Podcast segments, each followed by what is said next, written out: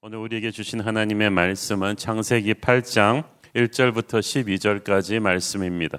저와 여러분이 한 절씩 교대로 읽도록 하겠습니다.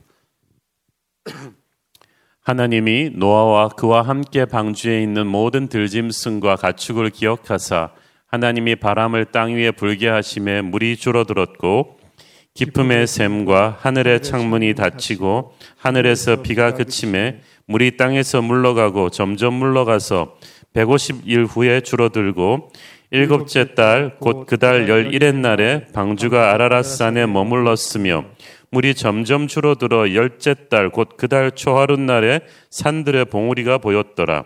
사십 일을 지나서 노아가 그 방주에 낸 창문을 열고 까마귀를 내놓음에 까마귀가 물이 땅에서 마르기까지 날아 왕래하였더라. 그가 또 비둘기를 내놓아 지면에서 물이 줄었는지를 알고자 하매 온 지면에 물이 있으므로 비둘기가 발붙일 곳을 찾지 못하고 방주로 돌아와 그에게로 오는지라. 그가 손을 내밀어 방주한 자기에게로 받아들이고 또 칠 일을 기다려 다시 비둘기를 방주에서 내놓음에 저녁 때 비둘기가 그에게로 돌아왔는데 그 잎에 감람나무 새 잎사귀가 있는지라. 이에 노아가 땅에 물이 줄어든 줄을 알았으며 또 칠 일을 기다려 비둘기를 내놓음에 다시는 그에게로 돌아오지 아니하였더라. 아멘. 홍수는 노아의 가족이 이 방주로 들어간 뒤 칠 일 후부터 시작되었습니다. 중요한 사실은 그 방주는 배가 아니었다는 것을 다시 한번 확인시켜 드립니다. 돛도 없었고 노도 없었고 어떤 키나 추진 수단이 전혀 없었습니다. 그냥 일종의 직육면체로 된 거대한 무중력선이라고 보시 무동력선이라고 보시면 됩니다. 그러니까 노아는 어디로든지 배를 움직이려고 하지 않았습니다. 방주는 순수히 사람과 화물을 싣기 위해 디자인된 것입니다. 물과 거센 비바람과 흙과 암석들이 들어오지 못하도록 튼튼하게 잘 버티면서 떠다니기만 하면 됩니다. 그것이 방주가 지어진 목적입니다. 쓰나미와 토양 액화의 그 어저께 말씀드린 전 지구적인 그 홍수가 밀어닥쳤을 때 기존의 배는 아무 쓸모가 없었어요. 인간이 만든 배는 어떤 것도 이 방, 이 노아 홍수를 견디지 못했습니다. 하나님의 지혜로 만든 방주만이 이것을 버틸 수가 있었어요. 그래서 이 방주 전체를 또 역청으로 이렇게 칠했잖아요. 이 역청은 예수님의 보혈을 상징하는 것과 같죠. 세상에 어떤 악함이 들어오지 못하는 것입니다. 그래서 하나님의 이 방주를 디자인하신 이 완전한 계획이 감탄스러운 것이고 거기에 순종해서 묵묵히 이 방주를 만든 노아도 대단합니다. 노아가 만약에 세상적으로 영악한 사람이었다면 하나님이 명하신 것을 축소해서 방주가 아닌 배를 만들 수도 있었겠죠. 근데 노아가 우직한 사람이니까 그대로 순종했어요. 순종은 내 방식을 섞어서 하는 것이 아니라 정말 하나님 말씀 그대로 하는 거예요. 얼마나 많은 소위 똑똑하다는 사람들이 반쪽짜리 순종을 하면서 예수 믿다가 망합니까? 방주가 아닌 보통 배를 만들었으면 결코 이 홍수에서 살아남지 못했을 것입니다. 하나님은 자기 방식대로 순종하는 사람이 아니라 하나님의 말씀 그대로 순종하는 노아 같은 사람을 원하시는 거예요. 어제 본문 칠 장 이십사 절을 보니까 노아 홍수 때 물이 백오십 일을 땅에 넘쳤다고 했어요. 이것이 얼마나 무서운 일인지 한번 생각해 보시기를 바랍니다. 비가 쏟아진 건 사십 일밖에 안 되지만 그 거센 물이 이리저리로 지구를 쓸고 다니는 시간은 백오십 일. 땅이 부서지고 흙들이 느슨해지는 토양 액화 현상에 대해서 어저께 말씀드렸죠. 그런데 또 여러분도 아시다시피 달이 또 지구에 그 행사하는 중력이 있어요. 달에 끌어당기는 힘이 있잖아요. 그래서 다섯 달 동안에 지구가 물에 잠겨 있으면 어떻게 됩니까?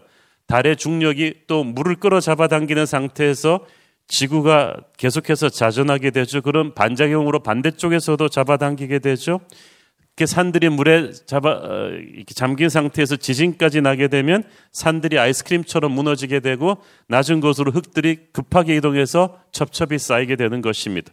그 흔적, 그렇게 급하게 쌓인 흙들이 지층을 이루고 쌓인 퇴적층의 증거 중에 하나가 그랜드 캐년이에요. 그랜드 캐년을 가보시면은 정말 아 그냥 자로 잰 듯이 탁탁탁 이렇게 쌓여 있어요. 순식간에 이 흙들이 토양 액화하면서 흘러서 쌓인 흔적입니다. 그 무서운 홍수도 영원히 계속되진 않았습니다. 아무리 방주에 타고 있었다고 해도 영원히 계속되었다면 노아 가족도 죽었을 것입니다. 근데 하나님께서 대홍수 재앙을 서서히 끝내주었습니다. 지금부터 설명드리겠지만 이 서서히 끝내주는 것 또한 하나님의 사랑입니다. 일 절을 보십시오. 하나님이 노아와 그와 함께 방주에 있는 모든 들짐승과 가축을 기억하사 하나님이 바람을 땅 위에 불게 하심에 물이 줄어들었고, 이 히브리어로는 그냥 기억했다가 아니라 깊은 사랑으로 기억했다는 뜻입니다. 우리가 고난을 지나고 있을 때 마치 하나님이 우리를 잊어버리신 것이 아닌가라고 생각하기 쉽습니다. 그러나 여인이 어찌 젖먹는 자기 자식을 잊겠습니까? 하나님은 결코 우리를 잊어버리지 않고 기억하십니다. 고난을 지나고 있을수록 하나님은 우리를 더욱 기억하고 계십니다. 그것을 믿어야만 합니다. 그래서 하나님께서 노아 가족을 기억하시고 바람을 이용해서 물을 빼기 시작하셨습니다. 우리가 보기에는 노아 가족은 그걸 몰랐어요. 하나님이 일하고 계신 것을. 왜냐하면 방주 안에 있으니까. 우리가 우리의 작은 시야에 갇혀서 아무것도 하나님이 안 하고 있다고 생각할 때도 하나님은 일하시고 계십니다. 아니, 우리가 모르는 사이 엄청난 일을 하고 계십니다. 그리고 가장 적합한 때에 그 일의 역사를, 결과를 우리에게 보여주시며 구원해 주시죠. 하나님은 홍수를 일으키기도 하시지만 심판도 하시지만 물을 빼기도 하시고 땅을 마르게도 하시며 땅을 고치시기도 하시는 분인 줄 믿습니다. 우리 인생에 경제적인 위기가 오고 건강의 위기가 오고 관계의 위기가 오기도 합니다만은 그것 다 하나님이 허락하신 고난이기 때문에 때가 되면 반드시 물이 빠지든 물러갈 것입니다. 고린도전서 십 장 십삼 절 유명한 말씀 한번 외워볼까요? 사람이 감당할 시험 밖에는 너희가 당한 것이 없나니 오직 하나님은 미쁘사 너희가 감당하지 못할 시험 당함을 허락하지 아니하시고 시험 당할 즈음에 또한 피할 길을 내사 너희로 능히 감당하게 하시느니라. 위기를 만났을 때는 이게 언제 끝나나 싶지만 반드시 끝이 있습니다. 홍수물이 빠지듯이 하나님이 그 위기의 물을 다 빼내는 때가 있어요. 그런 때가 우리에게 속히 오기를 축원합니다. 이 절에 보니까 깊음의 샘과 하늘의 창문이 닫히고 하늘에서 비가 그침에 모든 것이 원위치가 이제 되는 시그널이에요. 여러분에게도 건강이 회복되고 사업이 회복되고 재앙이 그치는 시그널이 하나님에게 기도 가운데서 주어지기를 축원합니다. 성경은 홍수에 물이 빠지는 과정을 두 가지로 표현합니다. 일 절에 바람을 땅 위에 불게 하시며 하고 삼 절 오 절에 물이 땅에서 물러가고 물이 줄어들고의 표현입니다. 여기서 물러갔다는 말의 영어 표현이 returned, 제자리로 돌아갔다는 뜻입니다. 자, 지구 전체를 어저께 말씀드렸듯이 평균 높이 수심 칠 미터, 팔 미터 이상으로 덮였던 이 엄청난 물이 빠지는 방법이 뭐가 있겠습니까? 지표의 어느 한쪽은 내려가고 다른 한쪽은 상대적으로 올라가는 수밖에 없어요. 즉 지금의 바다 쪽은 낮아지고 지금의 육지 쪽은 상대적으로 높아지는 거예요. 그러면 육지를 덮어진 물들이 지대가 낮아진 새로운 이렇게 형성된 바다로 다시 모이게 되는 것입니다. 지질학자들은 이것을 이 바다를 대양분지라고 부르죠. 오시아닉 베이신이라고 합니다. 마치 그릇처럼 바다가 물을 담고 있기 때문입니다.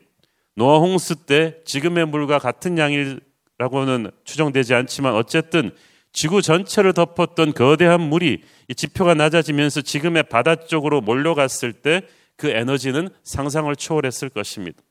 단순히 물만 빠져나갔겠어요? 이 거대한 물이 빠져나가면서 홍수 이전에 형성되었던 지층들을 파괴시켰겠죠. 그리고 침식시키며 빠져나갔을 것입니다. 그래서 육지에 깊이 파인 골짜기와 산들을 만들었겠죠. 그래서 시편 백사 편에 보면 산은 오르고 골짜기는 내려갔다. 그래서 홍수 이전과 홍수 이후는 완전히 세계가 달라진 거예요. 그래서 그 노아의 방주를 열고 나왔을 때 노아와 가족들은 깜짝 놀랐을 것이에요. 있던 산이 없어지고 없던 계곡이 생기고 완전히 지형이 달라져 버린 거예요. 별천지같이 되어버린 거죠. 삼 절을 보면 물이 점점 감하여 물러갔다고 돼 있죠. 홍수는 갑자기 막 사십 일, 백오십 일을 두고 쏟아져 내렸는데 에, 물이 시간을 두고 서서히 빠집니다. 이것이 얼마나 축복인지 몰라요. 만약 물이 급격히 빠졌다면 어떻게 되었을까요? 물이 빠져나가면서 홍수 때 쓰나미가 쏟아지고 해저 화산 폭발로 인해 가져온 그 피해 이상의 충격이 또 지구를 덮쳤을 거예요. 그런데 서서히 빠져나간 것은 이런 충격을 완화시키는 하나님의 은혜였습니다. 하나님이 어떤 일을 하실 때는 급하게 하시고 어떤 일을 하실 때는 서서히 하시기도 하는데, 그러므로 하나님의 그 템포에 우리도 맞추는 것이 가장 최상의 선택이죠. 오 절에 보니까 물이 점점 감하여 시월 일일에 이 산들의 봉우리가 어, 보였다고 합니다. 어, 하루에 한 삼십 미터 정도씩 물이 줄어든 거죠. 방주는 그 지역의 가장 높은 산 정상 근처에 얹혔고, 그 봉우리들은 그것보다 낮은 산의 봉우리들을 말할 것입니다. 하나님의 은혜로 방주가 이것저것 표류하지 않고 빨리 높은 산봉우리에 얹혀 스톱한 것도 노아 가족에게는 축복입니다. 방주가 아까 직육면체의 거대한 상자라고 그랬는데 이렇게 계속 계속 흔들면서 계속 다니면 이 멀미에 이 사람들은 견딜 수가 없어요. 근데 빨리 딱 얹혀가지고 물이 빠지는 동안에 방주는 산 위에 얹혀 있었기 때문에 더 이상 이동하지 않고 배멀미도 없이 안정을 취할 수 있었어요. 산봉우리들이 보이기까지 약 십 주가 걸렸는데 이 몇 달 동안에 우리가 아는 히말라야, 알프스, 안데스 같은 거대한 산맥이 이제 해상으로부터 모습을 드러내면서 오늘의 모습을 형성했을 것입니다. 해발 천칠백 미터에 있는 터키의 반호는 바닷물입니다. 그래서 사람들이 어떻게 그 높은 곳에 바닷물 호수가 있을 수 있을까라고 학자들이 미스테리예요. 해발 천사백칠십 미터에 있는 이란의 우르미야 호수는 물의 성분 중에 염분이 이십삼 퍼센트나 된다고 합니다. 해발 삼천팔백 미터나 되는 안데스 산맥에도 티티카카라는 거대한 호수가 있는데 이 호수의 물도 짜다고 합니다. 감수와 연수가 섞여진 거죠. 이것을 설명할 수 있는 유일한 방법은 지구적인 온 지구적인 대홍수가 땅을 덮어서 바닷물과 이 민물이 다 섞여서 온 지구 위를 돌아다녔다는 것밖에는 해석이 안 되죠. 노아는 축복의 새 날을 맞기 위해서 인내심을 가지고 기다려야 했습니다. 십 절을 보니까 이제 노아가 어떻게 하죠? 그 칠 일을 기다리면서 비둘기를 방주 밖으로 이렇게 날려보냈죠. 비둘기가 잎사귀를 가지고 온 거예요. 그것은 땅에 물이 줄어들고 있다는 뜻입니다. 그렇지만 아직 사람이 땅을 딛고 활동할 만큼은 아니었어요. 그래서 칠 일을 기다려서 비둘기를 내어보내니까 다시는 돌아오지 않습니다. 이제 나가서 집 짓고 살 만큼 되었다는 거죠. 다 된 밥에 재 뿌린다는 말이 있듯이 축복의 때를 받기 위해서는 마지막까지 기다릴 줄 알아야 합니다. 믿음이란 정중동하는 거예요. 경거망동하지 않고 끝까지 기다립니다. 만약 노아가 어떤 분이 농담으로 만약 노아가 한국 사람이었다면 바로 나갔다는 거지. 비 그치자마자. 성질이 급한 사람 같으면 비가 그치고 이제 좀 박이 조용해진 것 같으니까 애들아, 아이 답답해서 못 살겠다 하고 밖으로 나왔을 수도 있습니다. 일 년 동안 천장에 구멍만 뚫린 배에서 생활했으니까 얼마나 답답했겠어요. 우리가 비행기 타고 열 시간 넘게 미국만 가도 막 너무 답답한데 밖으로 나가고 싶은데 노아가 끝까지 기다리잖아요. 아직 하나님이 나가라는 말씀을 안 주셨기 때문이에요. 믿음이란 게 심플해요. 하나님이 들어가라 그럴 때 들어가고 하나님이 나오라 그럴 때 나와야 돼요. 물이 천천히 빠진 것은 하나님의 은혜의 섭리였죠. 하나님은 아까 말씀드렸듯이 물을 한꺼번에 빼시지 않고 우리를 위해서 반년이 넘도록 천천히 빼셨습니다. 그래도 노아는 방주에서 빨리 나올 수 없었어요. 하지만 노아는 거기에 대해서 컴플레인하지 않습니다. 하나님을 믿고 기다립니다. 자, 여러분, 우리가 고난에 들어가는 것도 그렇지만 고난에서 나오는 시간도 하나님이 조절하셔야 돼요. 너무 빨리 나오면 그게 안 좋을 수도 있어요. 우리는 빨리 고난을 끝내달라고 하는데 하나님은 좀 더 기다리시라고 하십니다. 왜냐하면 밖이 아직 준비가 안 됐기 때문이에요. 밖이 아직 준비가 안 됐는데 조급한 마음으로 나오면은 그 완전히 황무지에서 살아야 되는 거예요. 기다리는 시간 동안 하나님이 일하시고 계시고 밖에서 일하시면서 또 우리 안에서 하시는 일도 계시고 우리가 보기에는 방주 밖으로 나와도 될 것 같은데 하나님의 때가 있습니다. 참 저도 신앙생활 해보면 이게 제일 받아들이기 힘들어요. 이 타이밍을 조절하는 게 너무 힘들어요. 하나님의 때에 나를 맞추는 게 너무나 힘듭니다. 어떤 일을 하실 때 하나님이 급하게 하시기도 하시고 서서히 하시기도 하시는데 우리가 이 하나님의 템포에 그냥 딱 맞추는 거, 이것이 최상의 선택입니다. 오늘 말씀을 보니까 성경은 정말 놀라울 정도로 정확하게 노아 홍수의 진행 과정을 시일을 딱딱 기록하면서 설명을 하고 있습니다. 수많은 대홍수 설화들이 있지만 지구상의 그 어떤 설화들도 이렇게 역사책같이 시간을 맞춰서 그 홍수의 진행 과정을 설명한 건 성경책의 노아 홍수밖에 없어요. 이것이 분명한 사실이라는 뜻이죠. 잠깐 화면으로 노아 홍수 일지 다이어그램을 좀 보시면서 정리를 해드릴 텐데, 이게 조금 더 컸으면 어, 좋겠는데, 자, 이렇게 할게요. 제가 오늘 중으로 공동체 라인방으로 이 차트를 하나 보내드리겠습니다. 그래서 이거를 내가 눈이 안 좋아서 못 봤다, 저도 안 보여요. 그렇게 하지 마시고 제가 설명을 드릴게요. 사 절 오 절에 보면 이월 십칠일에 홍수가 시작됩니다. 방주에 탑승하는데 칠 일이 걸렸다고 했으니까 방주에 타기 시작한 게 이월 십일이었겠죠. 이월 십칠일부터 쏟아진 폭우와 쓰나미들이 사십 일 동안 계속된 뒤에 삼월 이십육일에 종결됩니다. 그리고 사 절에 나온 말씀처럼 칠월 십칠일에 방주가 아라랏산 위에 정박하고 그때부터 물이 빠지면서 두 달 반이 걸립니다. 오 절 말씀에 보면 산봉우리가 봉우기 시작한 게 시월 일일, 홍수가 난 지 정확하게 일곱 달하고 십삼 일째 되는 날이죠. 그리고 칠 절 말씀에 의하면 이때부터 사십 일이 지난 또 십일월 십일경에 노아가 까마귀를 날려보내서 상황을 정탐하게 합니다. 그리고 그 다음 날은 또 비행, 비둘기를 내보내서 지면에서 물이 얼마나 줄어들었는지를 정탐하게 합니다. 비둘기도 방주안이 답답하니까 애지간하면 나가 돌아오지 않았을 텐데 워낙 내릴 곳이 없으니까 다시 방주로 돌아왔죠. 칠 일 후에 다시 비둘기를 내보냈을 때 감람나무 잎사귀 하나를 물고 들어왔습니다. 이 감람나무 잎사귀가 중요해요. 물이 빠지기 시작했다는 사인이거든요. 그래서 노아가 그거 하나 보면서 이제 재앙이 끝나가고 있구나, 하나님이 약속을 지키시는구나라는 소망을 갖추기 시작했지만 아직은 세상이 물로 덮여 있었습니다. 십이 절을 보니까 노아가 일주일 후에 다시 비둘기 내보내고 이번에는 돌아오지 않았습니다. 그때가 십일월 이십칠일경이에요.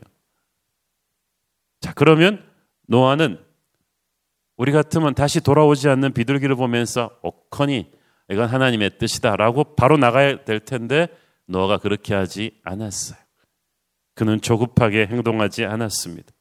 마음대로 추측하지 않고 그냥 살기 어려운 방주 안에 끝까지 가만히 있었어요. 노아가 기다린 건 뭐예요? 하나님의 말씀이었어요. 이 심플한 걸 우리가 못해요. 그래서 팔 회 말까지 그렇게 경기를 잘해놓고 구 회 말에 홈런 맞고 지는 사람들이 참 많은 게 바로 이 때문입니다. 마지막까지 기다리질 못해요. 마지막에 조급해져요.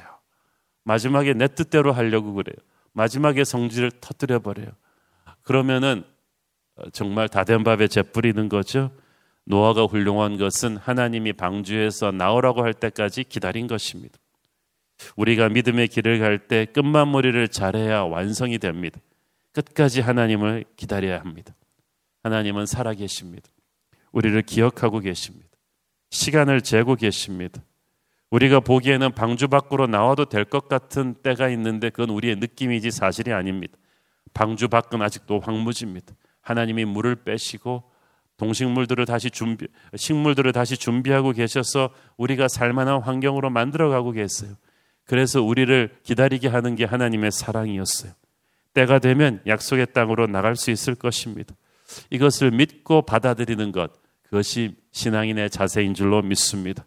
사랑하는 여러분, 힘드셔도 불평하고 원망하지 말고 하나님을 끝까지 기다리는 저와 여러분 되기를 축원합니다. 기도하겠습니다. 하나님 은혜를 감사합니다. 이제 그 무서웠던 홍수가 마무리되면서 방주 밖으로 노아를 빼내실 준비를 하시는 하나님의 은혜를 봅니다. 하나님, 우리가 노아처럼 끝까지 하나님 기다리게 하여 주옵소서. 예수님 이름으로 기도했습니다.